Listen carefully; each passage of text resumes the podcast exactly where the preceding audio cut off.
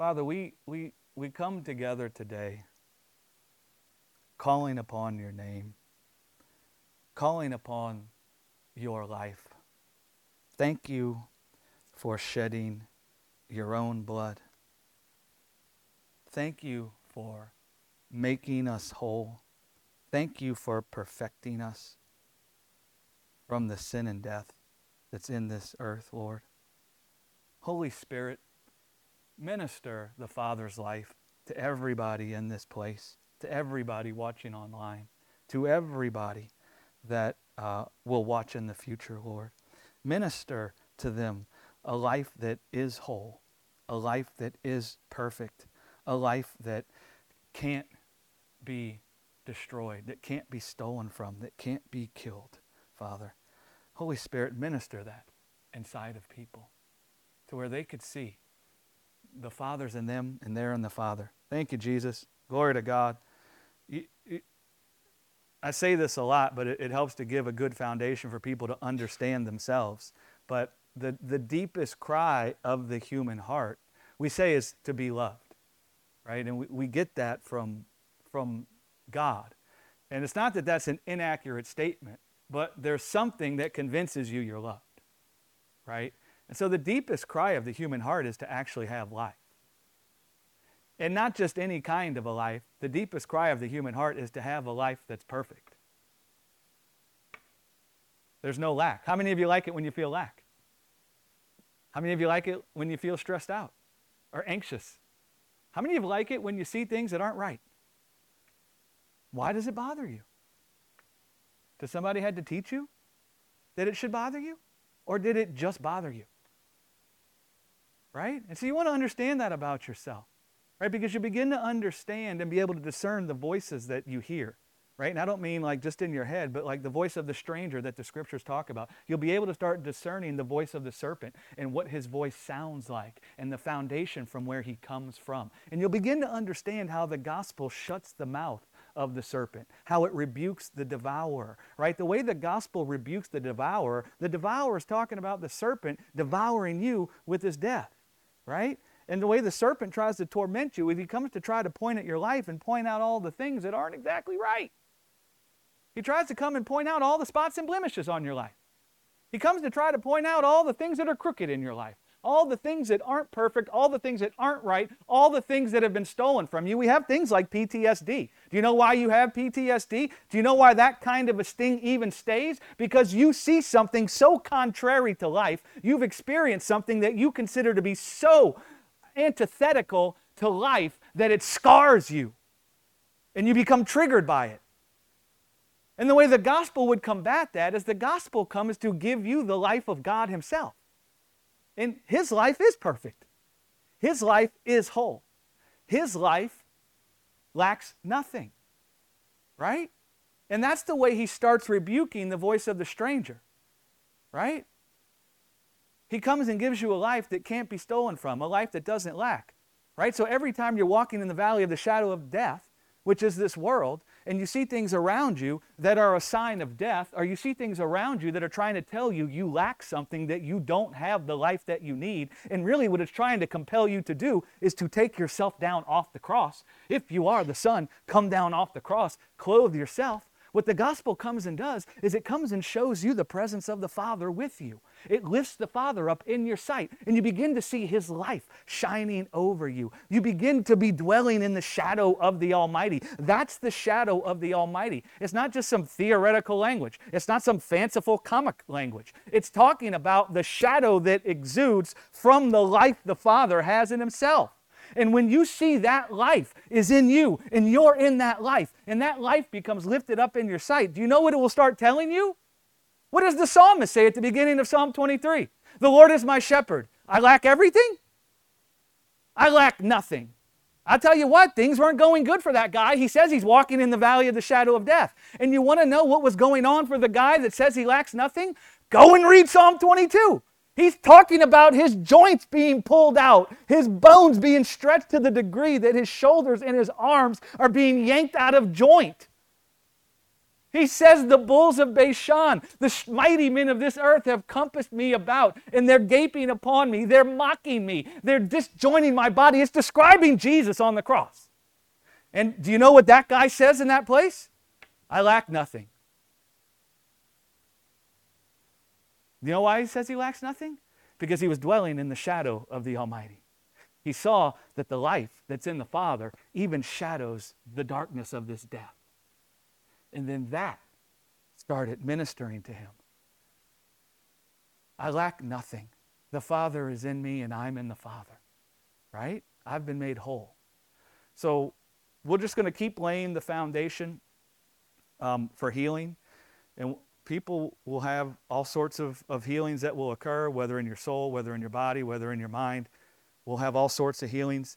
Um, and the reason we're going to keep laying the foundation for healing is because I, I think that we, we, we've tried to, uh, we've kind of gotten fixated on the healing itself instead of the power behind the healing because there's something that produces the healing, and that's what we want to be intimate with that which produces the healing. But we trying to have a healing by being intimate with the healing, and we've lost sight of that which heals or the power behind the healing. So that's why we're going to keep methodically um, looking at it. We, what we want to happen is when we think of healing, we want to be thinking of the power behind it, right? And the power behind it that we want to be thinking about is the life that the Father has given us in Jesus. God has already given you that which heals. And what He's given to you that heals is His life. And He's given you that His life in Jesus, right? So we want to think of the life the Father has given us in Jesus and how this life that He's given us, His life, is whole. It is perfect. His life has no spots and blemishes. His life can't die. We just talked about it. He demonstrated that his life can't die, didn't he? Didn't his life take a death wound? And what does the scripture say? It wasn't possible for it to hold him. So we want to be thinking about this life that, that he has, that he's given us, how it can't die, it can't be stolen from by sickness or sin and death. It can't be defiled by the spots and blemishes in this world. Because when your mind can begin thinking of the life that's in the Father, and what that life is. And now He's given you that life. What it will do is it will cast down sickness in your midst, right? The sickness that tries to get exalted in your sight, the weakness, the infirmity that tries to get lifted up in your sight like it's a giant, the life that's in the Father that He had come and give you in the person of Jesus, it will cast that sickness down. It will send it away from you. You'll start thinking, what sickness? What weakness? Because your mind will be filled with the life that can't die.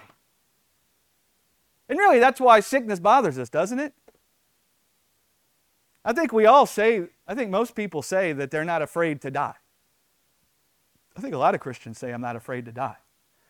And when they say they're not afraid to die, they think of being in, you know, going into the grave. Or going to heaven is really what they think. I'm not afraid to die, I'll go to heaven. But you know what I find most believers are afraid of? To find themselves in the place where they don't think they have what they need to live.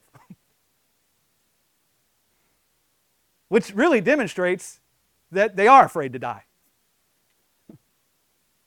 right? And that's not a mark of shame. But what it demonstrates is, is we haven't really been intimate with the life that's in the Father. We haven't actually had our hearts persuaded of what kind of a life it is and what it means that He's given us His life. We haven't really thought about that. So we're going to keep looking at those kinds of things so we can understand it. And I, I, I just want to, to say to everybody, you know, you are the body of Christ. And that's not just like a cliche. I, I think that we, we've gotten to this place where these things are cliches. They become tradition, where we've heard it, we say it, it's true. But then we have like no root in ourselves about what it even means. When I say you're the body of Christ, that has a deep, powerful significance that you want to be connecting with. And if you haven't connected with it and you've heard it your whole life, man, today walk out of here and ask God, what does it mean? that I'm your body. that I'm part of your body. Because it isn't just talking about like a group or an organization called the church. I mean, Jesus has a physical body. What does it mean that I'm one flesh with him in his body? So you are the body of Christ. And what it means is your life is hid in him. Your life is hid in him. And the life you see in him now, that life is hid in you. I said, the life you see in Jesus now, it's hid in you now. Paul come and said, we have this treasure. What treasure do we have? The life we see in Jesus' body right now. We have that treasure inside of this earthen vessel. We have that now. How many of you think a sickness can take life from Jesus? How many of you think a sickness can corrupt Jesus' life? Can any sickness steal from Jesus? Can any death steal from Jesus? What about any corruption? Can it steal from Jesus? Well, when, you're, when, when the gospel comes and declares a believer to be part of the body of Christ, that's one of the most powerful things it's trying to tell you. It's trying to tell you something about the life that you're intertwined with, that you're braided together with. So you could begin walking in this world believing, having been persuaded, that you are whole. Your life is whole. Your life is perfect. That's the hardest thing for people to believe. Probably everybody in here could run down a list of things that they say about their life that isn't perfect. Those of us are married, we can run down a list of things not only about our life, but our spouse's life also. you see, the even reason why you can even find things that you think aren't perfect is because you're longing for a perfect life. If you weren't longing for a perfect life, you would never find any imperfection. And so God comes to deliver you from perfectionism and the anxiety that comes from perfectionism by serving you with His life, the life that manifested in the body of Christ, and by making you one flesh with the body of Christ. There's power in knowing you have His life.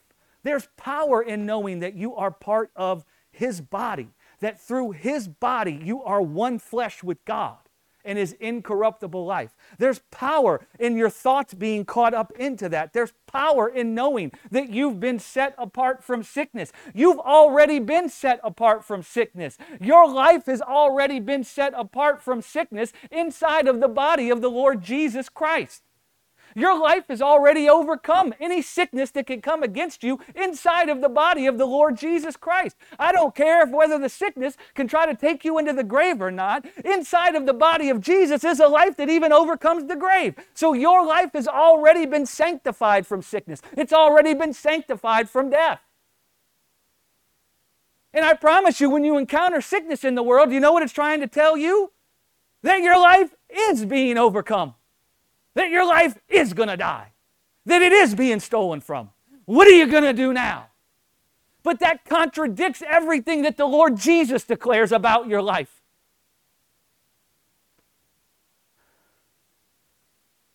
There's power in knowing you've been set apart from sin and death inside the body of Jesus.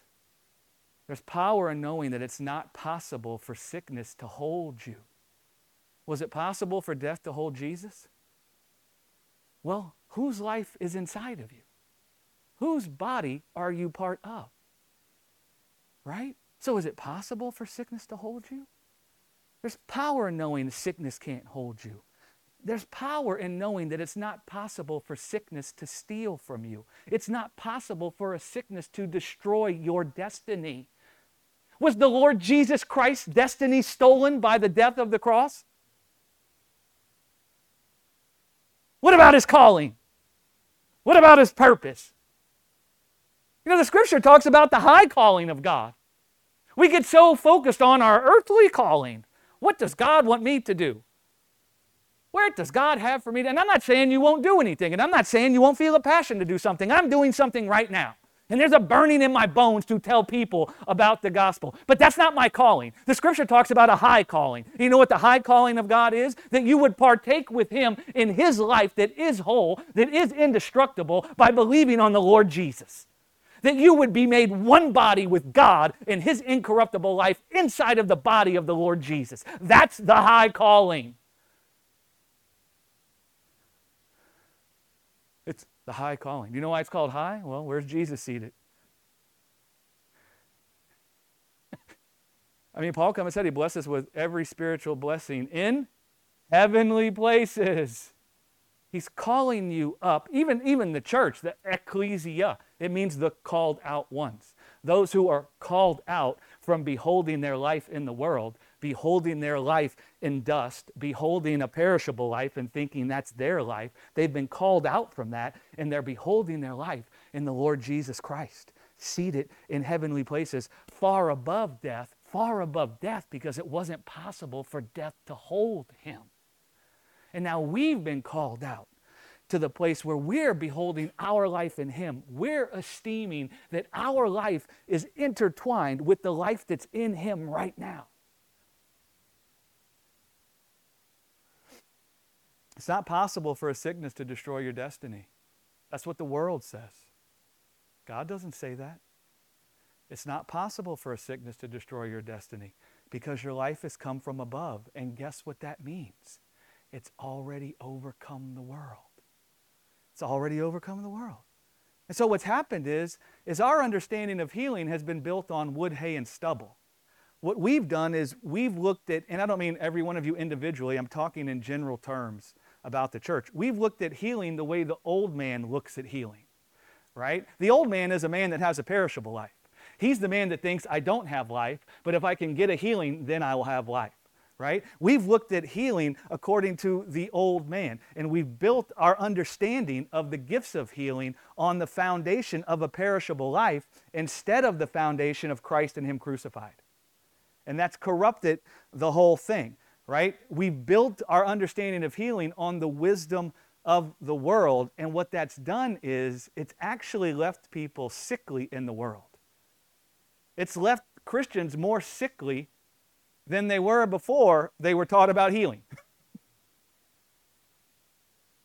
it's left them real sickly because what it's done is it's set their affection on the life that's in the world or of the world as if that's their life. Right? Like we all, when we think about our life, we all have different things that we think about to describe our life. And if you were just honest with yourself and you ran down the list of all the things you use to describe your life, almost all of them would come from the world. There's nothing wrong with observing things about the life you have in the world. But what can become uh, destructive in your spirit, soul, and body is if you intertwine yourself with those things as if that is your life instead of seeing that you've been braided together with Jesus in the life that he has in himself. Right? That's when it can be twisted and turned in, into a destructive thing. Right? And, and because we've taught healing from that perspective, you know what we've actually done, even in the church? We've actually exalted the power of sickness in people's eyes. We've actually taught people that sickness can steal from them. I just want to say what that means. That would mean that Jesus didn't overcome the grave. Either he overcame the grave or he didn't. And I promise you, if a sickness can steal from me, then he didn't overcome anything. Because the whole point of him coming and taking death into himself and then coming out of the grave was so that he could offer me a life that could never be stolen from, killed, or destroyed ever again. So that he could offer me a life that the thief could never come and take anything from. So I could live in this world seeing that him who stole can steal no more. And I promise you, when you're no longer living in fear of your life being stolen from, you begin walking on water. You begin sleeping in the boat when the hurricane is going. And you'll be so at rest, even in the midst of the storm, that the people will wake you up and say, Don't you care, Lord? But we've exalted the power of sickness and sin in people's eyes. And we've made faith and healing a heavy, heavy yoke on people. It's the way we've taught it, it's filled people with the fear of death. It's taught people to seek a healing from the fear of death from the fear of sin, from the, the fear of sin and sin's ability to steal life from them. That's how we've taught healing, instead of teaching healing from an incorruptible life.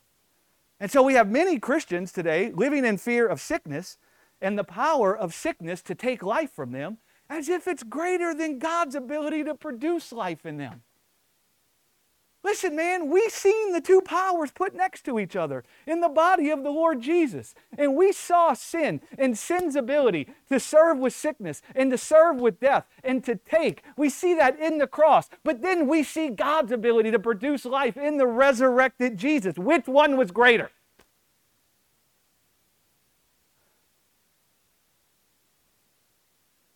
Which one was greater?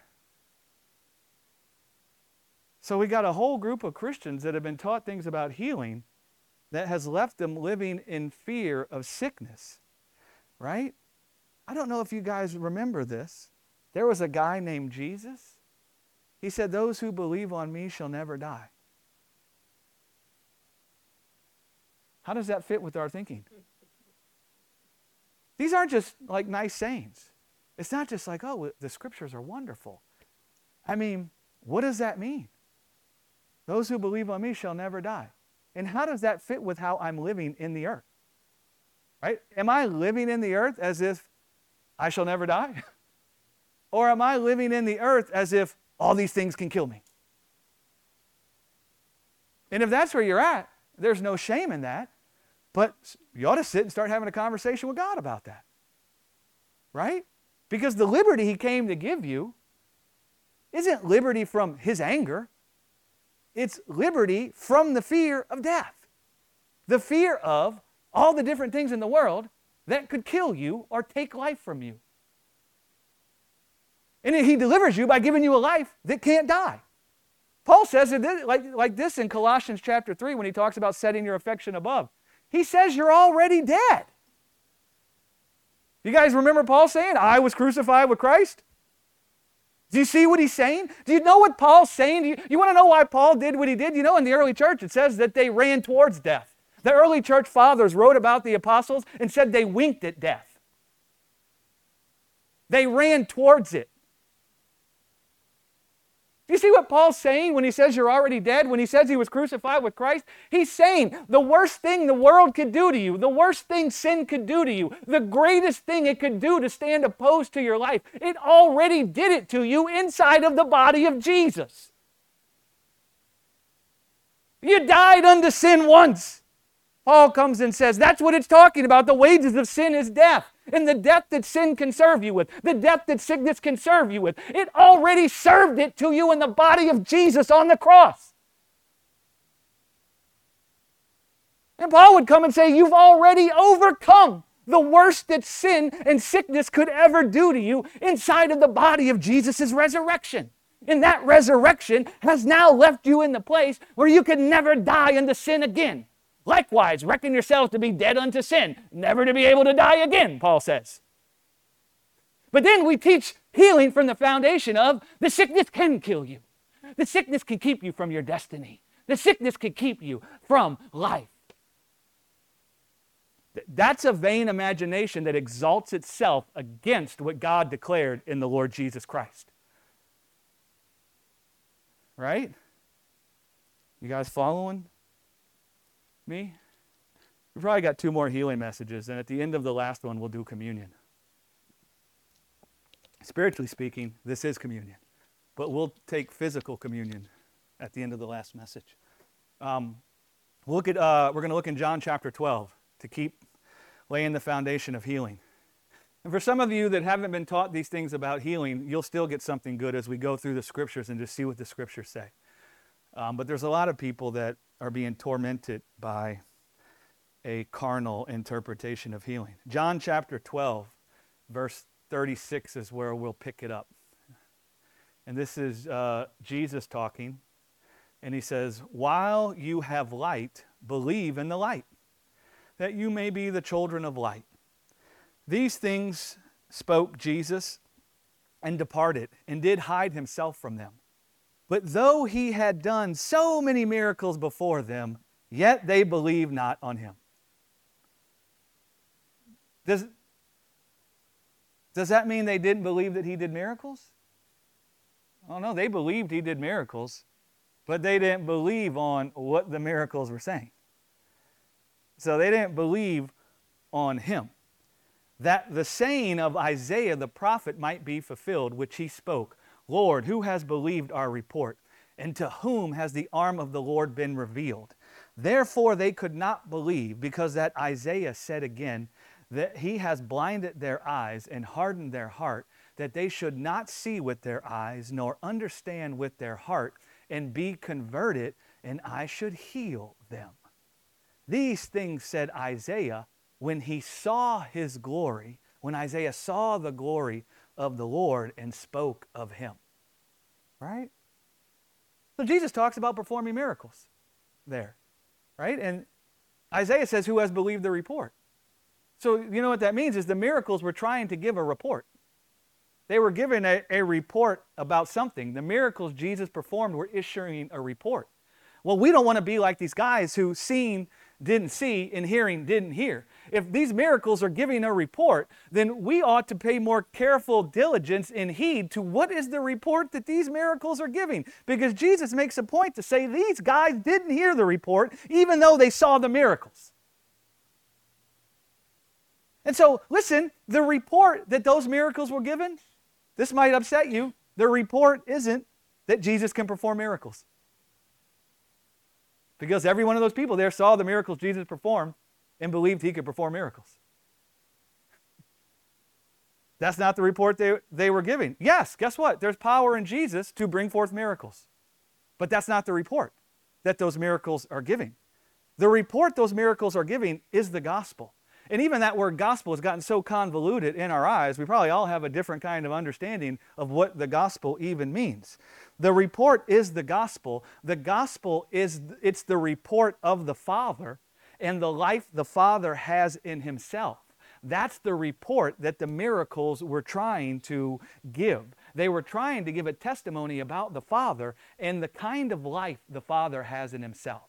That's what they were testifying of. If you keep reading in John chapter 12 and you get to the bottom, Jesus says he didn't come to speak of himself. He said, But the Father has given him a commandment that he would come and speak of the Father. And he said that not only would he come and speak of the Father, but the commandment the Father gave him was to come and declare everlasting life. That's what the miracles were testing of, testifying of. They were given a report of something called everlasting life. They were giving a report of the Father and the life that's in the Father.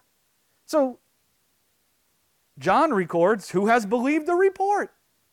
Who has believed, or to whom is the arm of the Lord revealed? Right? I had this guy that worked for me that was all into working out when I lived in Colorado, and he'd always come in and show me his guns and they would always walk around and i never knew for the longest time what they were talking about but he would always be like take me to the gun show baby and he'd be all flexing out and i'm like what is he talking about? I was like is he talking about Guns N' Roses? I, I, I was like one generation removed but he was talking about the strength in his biceps. Look at my guns right? And so to whom have the guns of the lord been revealed? The, the report the miracles were giving they're trying to take us to the gun show and the gun show they're trying to take us to is the strength that's in God's arm, the strength that's in God's biceps, the strength that's in the life that's in God. So John comes and says, To whom is, is the arm of the Lord revealed? And so, what is the arm of the Lord? Now, Jesus is the arm of the Lord inside of human flesh. But when we look at what does that mean, the arm of the Lord is his indestructible life. That's the arm of the Lord. The life that can even raise the dead up never to be able to taste death again. That's the arm of the Lord. It's the resurrection life that manifested in Jesus that is Jesus himself. He is the resurrection and the life. He is a life that is so strong that it can even raise somebody up from the dead and put them in a place where they could never die again. That's the arm of the Lord. John quotes Isaiah and using this language, this is what he says Who has believed on the Father? Who has heard the report of the Father and his life? Who has seen the strength of the Father's life in Jesus? Who is it that has called upon the name of the Lord, seeing that he has drawn near to us to remove the reign of death from over our lives? Who has seen that within God is the gift of a life that can even lord it over sin and death in the flesh? Who has heard that God has come to give us a life that is whole, that is perfect, that has no spots and blemishes in it, that lacks nothing, that is so much that it can even perfect our bodies from death? Who is it that has heard that? Who is it that has seen that in Jesus? Who is it that has heard the arm of the Lord or seen it and believed on it? That's what he's saying. Who saw that in Jesus? So John says the people saw the miracles. They believed Jesus could perform miracles. That's why they came to him. But they didn't see what the miracles were declaring. So they weren't coming to him for his life. And what the scripture would say is seeing, they didn't see, hearing, they didn't hear. They saw something, they heard something, but they didn't see and hear what it was about. You follow what I'm saying? Staying in the same gospel. You can find all these things lining up in John's gospel. Staying in the same gospel, John chapter 6, verse 26. This is Jesus talking to them. He had just performed the fishes and the loaves, the multiplying the fishes and the loaves from nothing. That's pretty magnificent, isn't it? I mean, that'll make you scratch your head. That'll make you think, what is this about? And so Jesus says, Jesus answered them and said, Truly, truly, I say unto you, you seek me not because you saw the miracles, but because you did eat of the loaves and were filled. Labor not for the meat that perishes, but for the meat that endures unto everlasting life, which the Son of Man shall give unto you. Him, for him hath the Father sealed. What does it mean for him hath the Father sealed? Well, Jesus says in another place in John, the Father has life in himself. And he has given that I would have that same life in myself. And here I am to show you what kind of life that is, so that you would call upon the name of the Father and you could be made whole by receiving his life that is whole, that is perfect, that can't be stolen from. Right? Now, listen to how those verses read in the New Living Translation takes a look into some of the Greek and kind of brings it out. Jesus replied, I tell you the truth. You want to be with me because I fed you, not because you understand the miraculous signs.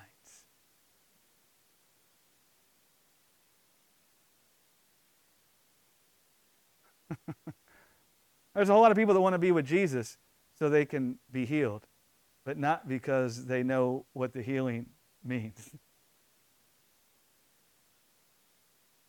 But so he says, but don't be so concerned with perishable things like food.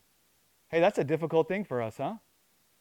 Have you ever tried not to be so concerned with whether you're going to eat or not? Don't be so con- I can just see the people. What is this guy talking about? Are we supposed to go on a fast? What is he saying? But don't be so concerned about perishable things like food. Spend your energy seeking the eternal life that the Son of Man can give you. For God, the Father, has given me the seal of his approval. Now, like I said, Jesus, if you go back and read in, in chapter 6, Jesus just multiplied all the fishes and the loaves. I think it's two fishes and five loaves, or five fish, no, two fishes and five loaves that he took and he fed 5,000 people with right in front of their faces right? So that's what he's talking about there. And listen, those people that were coming to Jesus now, where he says, You're coming to me because you're hungry again and you want me to feed you. Listen, those dudes weren't coming to Jesus thinking that he fed the 5,000 before from a food truck. They weren't thinking that Jesus has got this sweet food truck and my man is making breakfast burritos right over here. And so we're just going to find him again because he's got a food truck that has food in it. They didn't think that Jesus had some secret stash of food. They all saw the miracle with their natural eyes. Every single one of them saw the miracle with their natural eyes. That's why they were coming to him right? But there's a big sign in the fact that they were hungry again, which is going to tie into what Jesus goes on to say later in chapter 6, because they were trying to make the miracle their bread or their food for life. And that bread or that food that the miracle was feeding them left them in the place where they were hungry again. But Jesus was trying to feed them with the life that will satisfy their hunger for life, and they would never be hungry for life ever again. And he's saying you didn't see what the miracle was actually talking about. You saw with your natural eyes, and that's why you're coming to me. But when you look at that word saw, to see something isn't just to see with your natural eyes, it's to perceive, it's to understand, it's to discern the meaning of what it is you saw with your natural eyes. That's what it's supposed to, to that's what saw means there.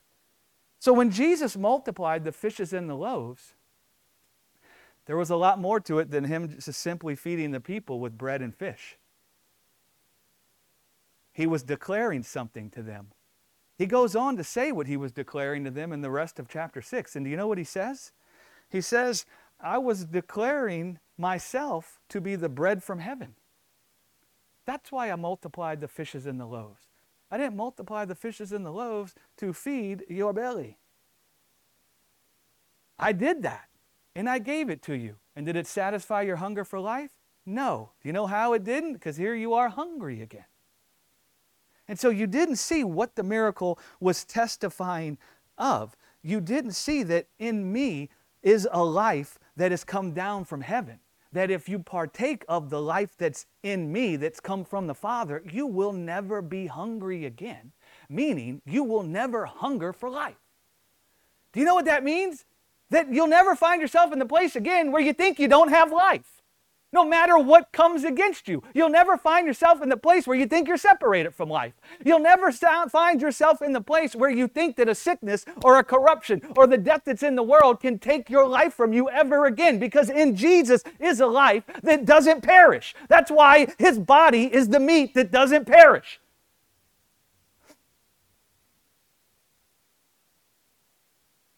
Jesus is saying the life that he came to feed you with from heaven will disesteem the shame that comes from the sickness and the death that's in the earth. That's what it will do. Do you know shame in the scriptures? It's not shame like we think of shame. The shame we've taught, been taught in our culture is like a branch or a vine or a fruit, a uh, fruit that comes from the root. Shame in the scriptures would mean to find yourself in the place where you think you don't have life. You're ashamed. Paul talked about uh, on the last day, not desiring for our nakedness to be uncovered, that we would be found to be full of shame. The nakedness being uncovered is talking about you finding yourself in the place where you see you don't have life. And Jesus is saying, listen, man, if you feed on the life that I came to feed you, the bread that's come from heaven, if you partake of that life that's in me, that life that's come from above, you will find yourself in the place where you're never able to be filled with shame again, thinking you don't have what you need for life, right? You'll never hunger for life again because the shame that the world will try to fill you with, telling you that sickness is a sign you don't have life, it will never have anything in you ever again because you'll see you have a life that can't be stolen from by sickness. Right? So they didn't discern what the multiplication of the fishes and the loaves was about. They didn't see what the miracle was pointing to. So they were coming to Jesus. Um, they weren't coming to Jesus because in him is a life that can't be killed. They weren't coming to him because in him is a life that can't be stolen from or destroyed. They came to Jesus because they were hungry. And they were like, this dude could do a miracle. Hallelujah. That's why they were coming to him. They were coming to Jesus to have the life they had from the world made whole. That's why they were coming to Jesus. They were seeking the bread that is passing away. Right? So, seeing they didn't see, hearing they didn't hear what this was about. Right? And they were like the nine lepers that Jesus healed, that says they went away and they never came back and glorified God. And do you know why they went away? You know why the lepers went away? Because they thought life was found in getting their leprosy healed. We already got the deal. This is where life is found. It's found in getting my leprosy healed. That's why they didn't go back to Jesus. They didn't see the life that was in Jesus. They missed the sign, they missed what the sign was all about. They went away healed from the leprosy, but they were still sick because they weren't made whole by the incorruptible life of Jesus. Right? So now, immediately after Jesus says, they didn't discern what the miracle was about. Listen to what he says. He says, Labor not for the meat that perishes, but for the meat that doesn't perish. Right? They were laboring for the meat that perishes. And he says, Don't labor for that meat. Labor for the meat that doesn't perish.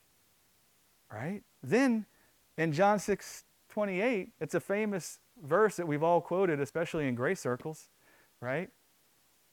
The disciples asked Jesus, What are the works of God that we might work them? We, we tend to pull that out of its context and not see that it was talking about the previous statement Jesus just said. So, right after Jesus says, Labor for the meat that doesn't perish, don't labor for the meat that perishes, they respond and they ask him a question Well, what are the works of God that we might work them? They're saying, How is it that we labor? For the meat that doesn't perish? How is it that we can have this meat that can't perish? It's almost like the woman at the well, where Jesus says, Well, if you drink the water I'll give you, you'll never be thirsty again. And she said, Where is that water? How can I find that water that will lead me in the place where I'm never thirsty again? And so Jesus says, You're laboring for a meat that perishes, that when you eat it, you'll be left hungry again. Yeah, I performed a miracle. Y'all saw the miracle, but you didn't see that it testified that I've come from heaven with the life from heaven that is the only thing that can feed you with the life that's whole, that can't be stolen from, that's incorruptible, that the only thing that will leave you in the place where you'll never be hungry again. And now you're seeking me for a miracle, but the miracle is the meat that perishes. So, how, do, how can we labor for this meat? How can we seek the meat that will satisfy our desire for life? How can we get that which will make us never hungry again? They want to know how they can attain to that. I mean, wouldn't you? And so they ask that. And then Jesus goes on a long diatribe, and I'm going to read through them all and try and follow it. It begins with John chapter 6, verse 29. Jesus answers them after they ask, How do we labor for the meat that doesn't perish? Jesus answered and said unto them, This is the work of God. This is how you labor for the meat that doesn't perish. You believe on him who he has sent. They said therefore unto him, What sign do you show then, so that we may see and believe you? What do you work? Our fathers did eat manna in the desert, as it is written, He gave them bread from heaven to eat. Then Jesus said to them, Truly, truly, I say unto you, Moses did not give you that bread from heaven, but my Father gives you the true bread from heaven. For the bread of God is he which comes down from heaven and gives life unto the world. Jesus multiplied the fishes and the loaves to declare to the people that he was come down from heaven to feed the world with life. That's what he was declaring to them.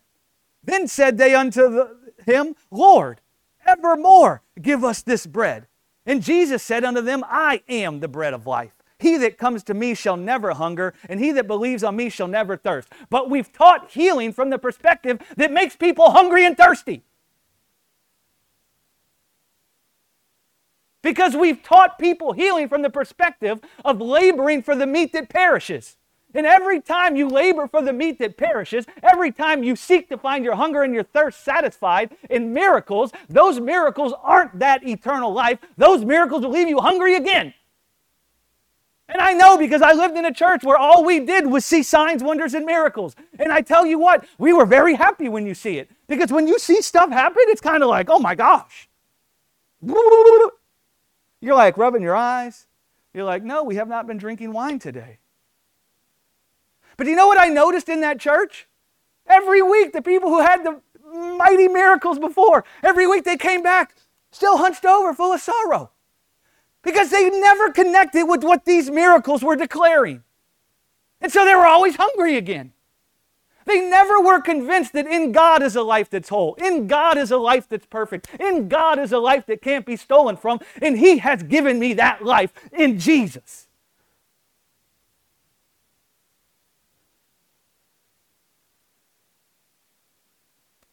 Jesus says, I am the bread of life. He that comes to me shall never hunger, and he that believes on me shall never thirst. But I said unto you that you have also seen me and believe not. Because if you had believed me, you wouldn't be coming to me looking for me to feed your belly. truly, truly, I say unto you, he that believes on me has everlasting life. I am that bread of life. Your fathers did eat manna in the wilderness and are dead. Listen to what he says. This is the bread which came, comes down from heaven, that a man may eat thereof and not die. Have you ate the bread that Jesus brought from heaven? Have you believed on the life that's in the Lord Jesus that conquers death in the flesh? Then how can a sickness steal, kill, or destroy you? Jesus says that if you eat that bread that come down from heaven, that you won't die. I am the living bread which came down from heaven. If any man eat of this bread, he shall live forever. And the bread that I will give is my flesh, which I will give for the life of the world. The Jews therefore strove among themselves, saying, How can this man give us his flesh to eat? Then Jesus said unto them, Truly, truly, I say unto you, except you eat the flesh of the Son of Man and drink his blood, you have no life in you.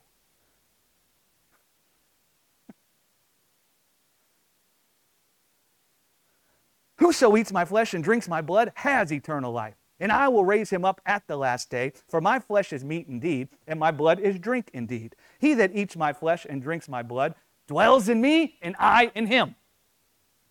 You see what he's talking about? Dwelling in him, and I in them. As the Father has sent me, and I live by the Father. The life that's in me is the Father's life. So he that eats me, even he shall live by me. This is the bread which came down from heaven. Not as your fathers did eat manna and are dead. He that eats of this bread shall live forever.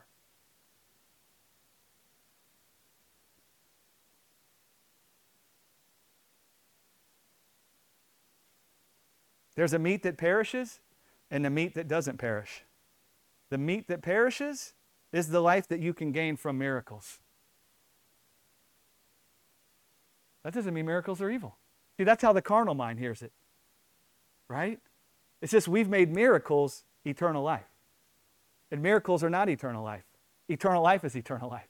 Miracles aren't Jesus. Miracles aren't the Messiah. Jesus is the Messiah. And in the moment you want to make miracles the Messiah, or you want to make miracles the power to have eternal life, now you've made miracles something that they're not. The meat that doesn't perish is the life that's in the Father and in the Son. That's the meat that doesn't perish.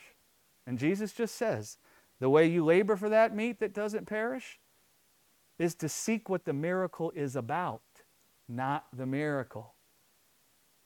You see? You can't perfect your life from sin and death through miracles. The miracle is not the provision. The life of Christ is the provision. We don't seek life through miracles. We seek the life that's in Jesus, and through that, miracles will follow us. It doesn't say that those who believe on Jesus will follow miracles, it says miracles will follow them. Right? You guys following that? You follow what Jesus is saying there? Believe on the, how do you labor for the meat that doesn't perish? Believe on him. That's how you eat his body and his blood. You believe on the life that was in him. In him was life. And then his body was broken.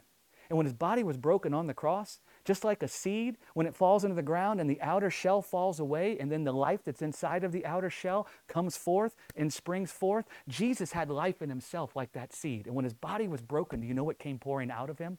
His life. A life that even raises the dead, that conquers death. You lay, the way you labor for the meat that doesn't perish is you believe on Him. You believe that He has come from the Father. You believe that He is the bread that gives the Father's life, that He has come from heaven to provide Himself a lamb, to offer His body on the cross, to shed His own blood so that He could put off corruption and you can be one flesh with the body of His resurrection. Believe on Jesus for the passing over of death. Death has passed over me. Sickness has passed over me. Believe that he has come from the Father, possessing in himself a life that is whole, that is perfect, that needs nothing to be added to it, that is so much that it fills all things, that it can never be stolen from. Call upon his name for life. Call upon his name for a life that lords it over sin and death in the flesh. That is how you labor for the meat that doesn't perish.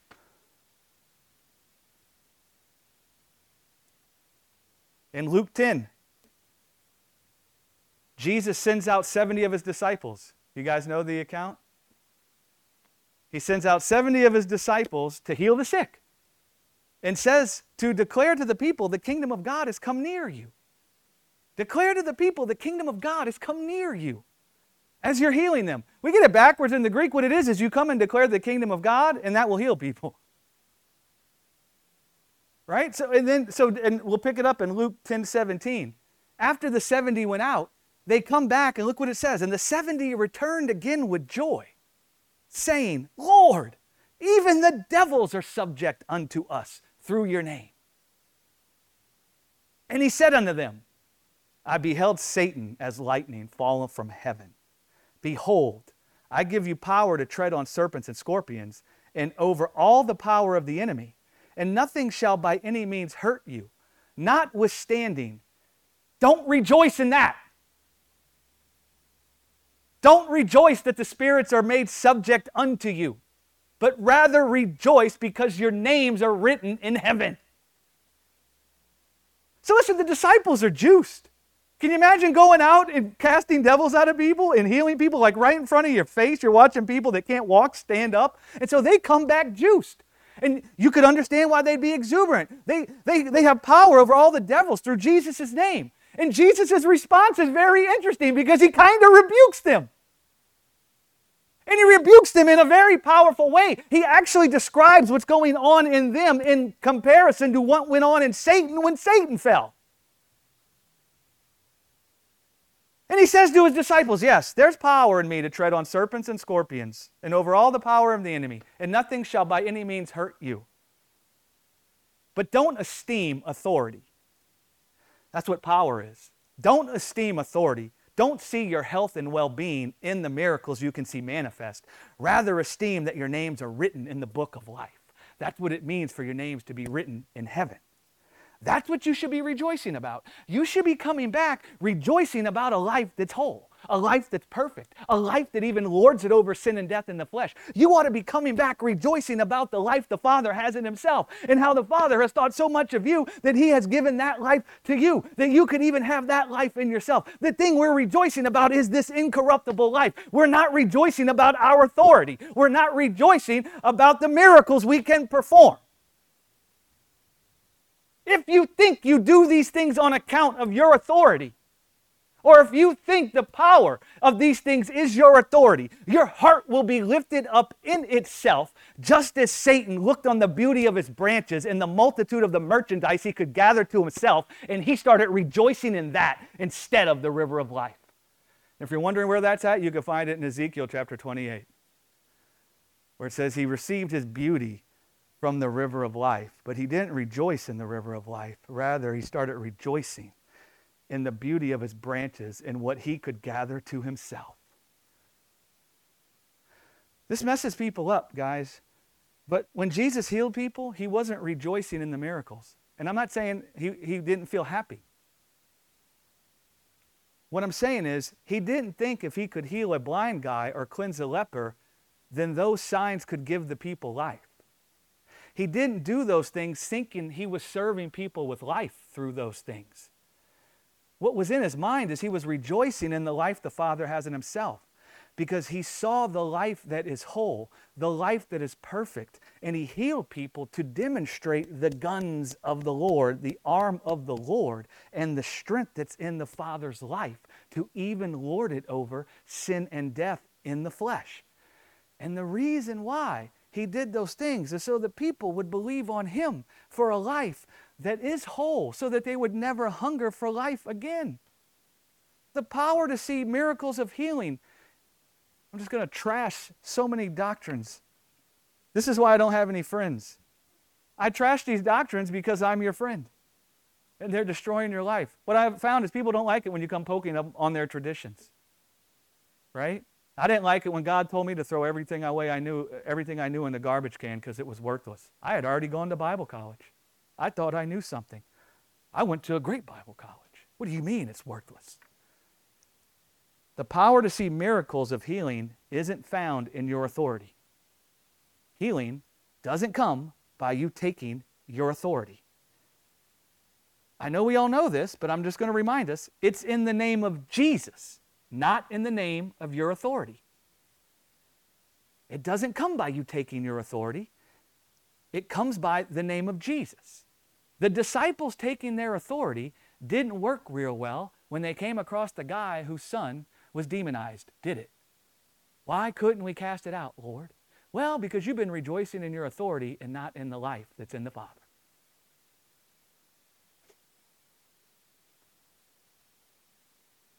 The apostles, you know, the scriptures doesn't say that the apostles were witnesses of their authority. It doesn't say that. Do you know what it says that they were witnesses of? The resurrection. They didn't esteem their authority. They esteem the life that reigns and lords it over death in the flesh. That's what they esteemed. Right? You guys following that? You see the difference? I know it's subtle, but again, I'm going to remind everybody. I said it last week. It says that the devil was the most subtle of all the beasts in the field.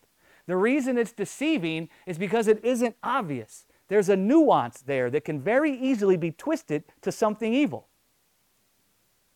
Right? In Matthew 16, Jesus says, Beware of the leaven of the Pharisees. He's talking about the doctrine of the Pharisees. And he says that their doctrine is that they're always seeking after a sign. And he says it's a wicked and adulterous generation that seeks after a sign. And he says, One sign shall be given the sign of Jonah in the belly of the whale. Now, listen, he wasn't talking about Jonah in the, in the belly of the whale. He was looking at Jonah to talk about himself going into the grave for three days. And he was talking about how the grave wasn't going to be able to hold him because in him is a life that can't be held by death. That's the sign that's going to be given to you. You want to see the proof that I actually am come from heaven? You want to see the proof that in me is the Father's life? You want to see the proof that in me is a life that's whole, that's perfect, that can't be stolen from, that can't be added to, that is so much that it fills all things? I'm going to go into the grave just as Jonah went into the belly of the whale. But the whale's belly, the grave won't be able to hold me because of the perfect life I have in myself. And I'm coming out. Esteem that life not your authority and the signs and wonders and miracles you think you can perform. Satan will tempt you to the rejoice in the miracles of healing. And you'll fall for it. You know why? Because nobody thinks healing is evil. And nobody seeing the healing is like, oh, that's evil. So he tempts you with things you think are good. It says the tree of the knowledge of evil look good for food. He'll tempt you to look at the miracles of healing for life. Jesus, Satan tempted Jesus to look to his ability to perform a miracle to have life. When he told Jesus, turn these stones into bread.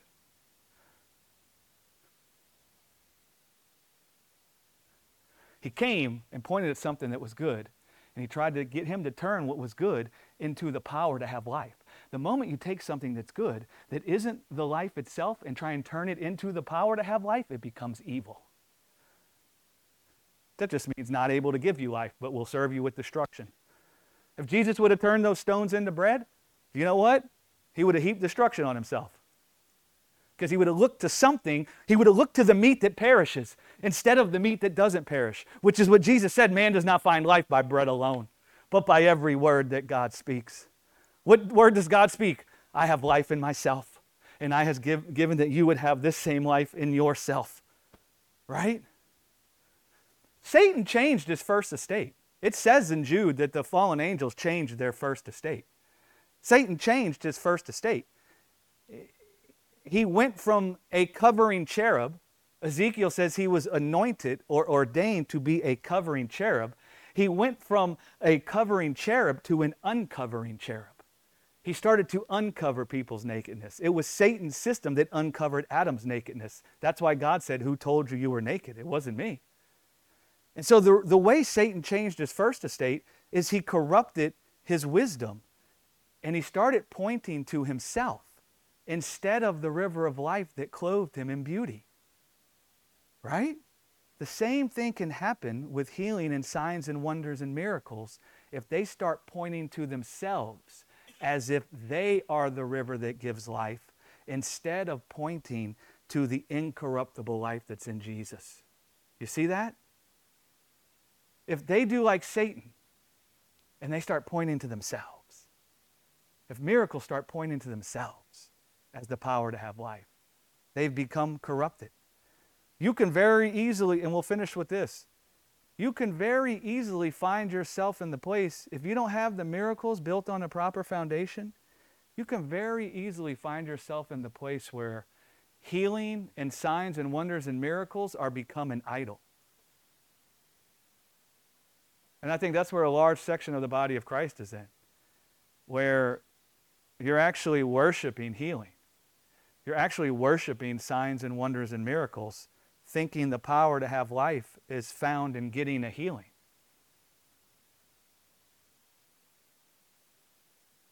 Right? Like I said, it, the good things are the easiest things to get twisted. It's the easiest things to be set up in our sight as idols. Even things like peace and love and joy. How many of you think peace and love and joy are bad? Do you know the whole world agrees that peace and love and joy are good? Do you know the whole world is seeking peace and love and joy? It's just, if you don't see that peace and love and joy is found in Jesus, you'll start trying to find it everywhere else. And so, peace and love and joy doesn't testify of itself. Peace doesn't stand up and say, life is found in feeling peace. Peace is supposed to testify of the life that can produce peace, so that you don't seek the peace, but you seek the life that can produce the peace. Because if you spend all your days seeking the peace, if you spend all your days seeking the joy, seeking the love, you can find yourself judging your life after the flesh, and you can find yourself walking after the flesh, trying to satisfy your desire for peace. And you'll start judging whether you have life or not by whether you feel peace or not. And every time you don't feel peace, do you know what you'll say to yourself? I don't have life. And now you're worshiping peace and love and joy instead of worshiping God, seeing that He has a life in Himself that produces peace and love and joy. You see the nuance there? Peace and love and joy don't testify of themselves. They aren't saying that life is found in whether you feel peace or not. If you think life is found in whether you feel peace or not, you know what? You're going to struggle to rest when you don't feel peace. And do you know what you're going to do? You're going to start doing things to try to get peace. But if you know that life isn't found in whether you feel peace or not, in the day you feel tormented, you'll labor for the meat that doesn't perish instead of the meat that perishes. You'll labor for the life that's in God. And you'll start looking to God for the life He has in Himself. And you know what that life will start telling you? You are whole. You are perfect. Your life has overcome the world. Your life has overcome sin and death. You have the Father's life. Your life has been cleansed inside of the body of the Lord Jesus Christ. This torment that's coming to you, this corruption that's bothering you, this sickness that's come to your house, that can't defile your life. And you know what you'll find happening? Peace. You see how that works? So it's not that we won't have peace or we can't have peace. It's that we seek that which has the power to produce the peace. We don't seek the feeling of peace. Big difference. Right? Seymour, I thought for sure that this message would make you cry.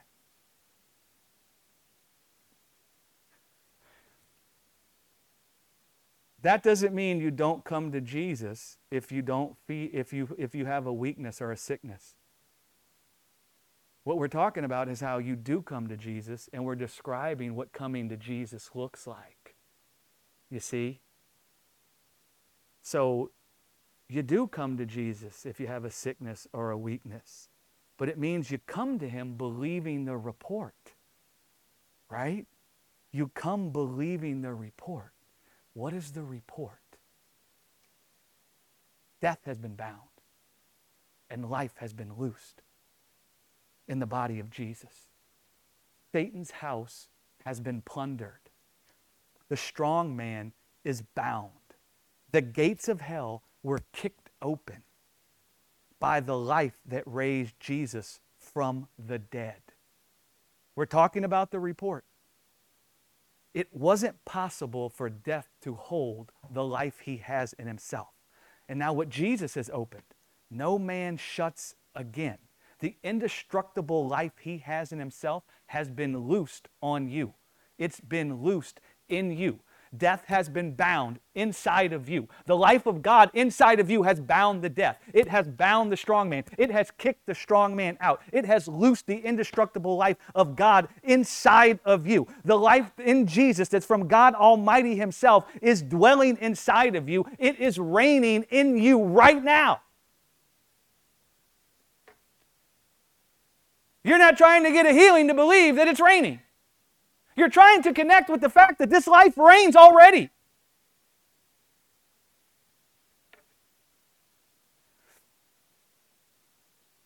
The power of death has no hold on you. The power of sickness has no hold on you. That's what the gospel, that's what the resurrection declares. God has brought forth your life on his shoulders. He bears you up like wings as eagles. That's what it's talking about. He has brought forth your life on the shoulders of his indestructible life.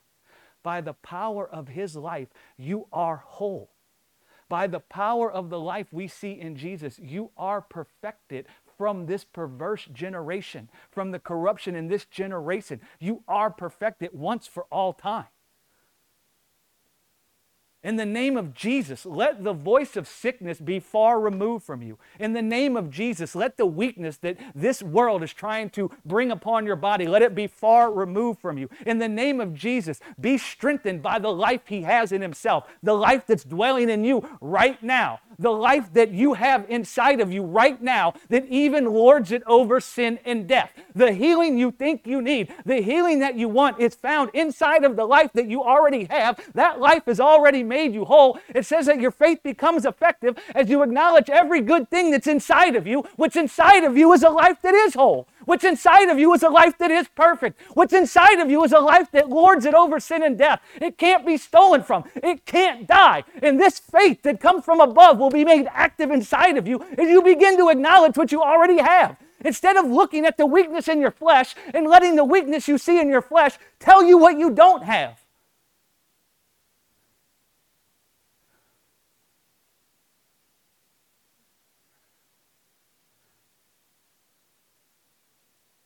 And all the people said?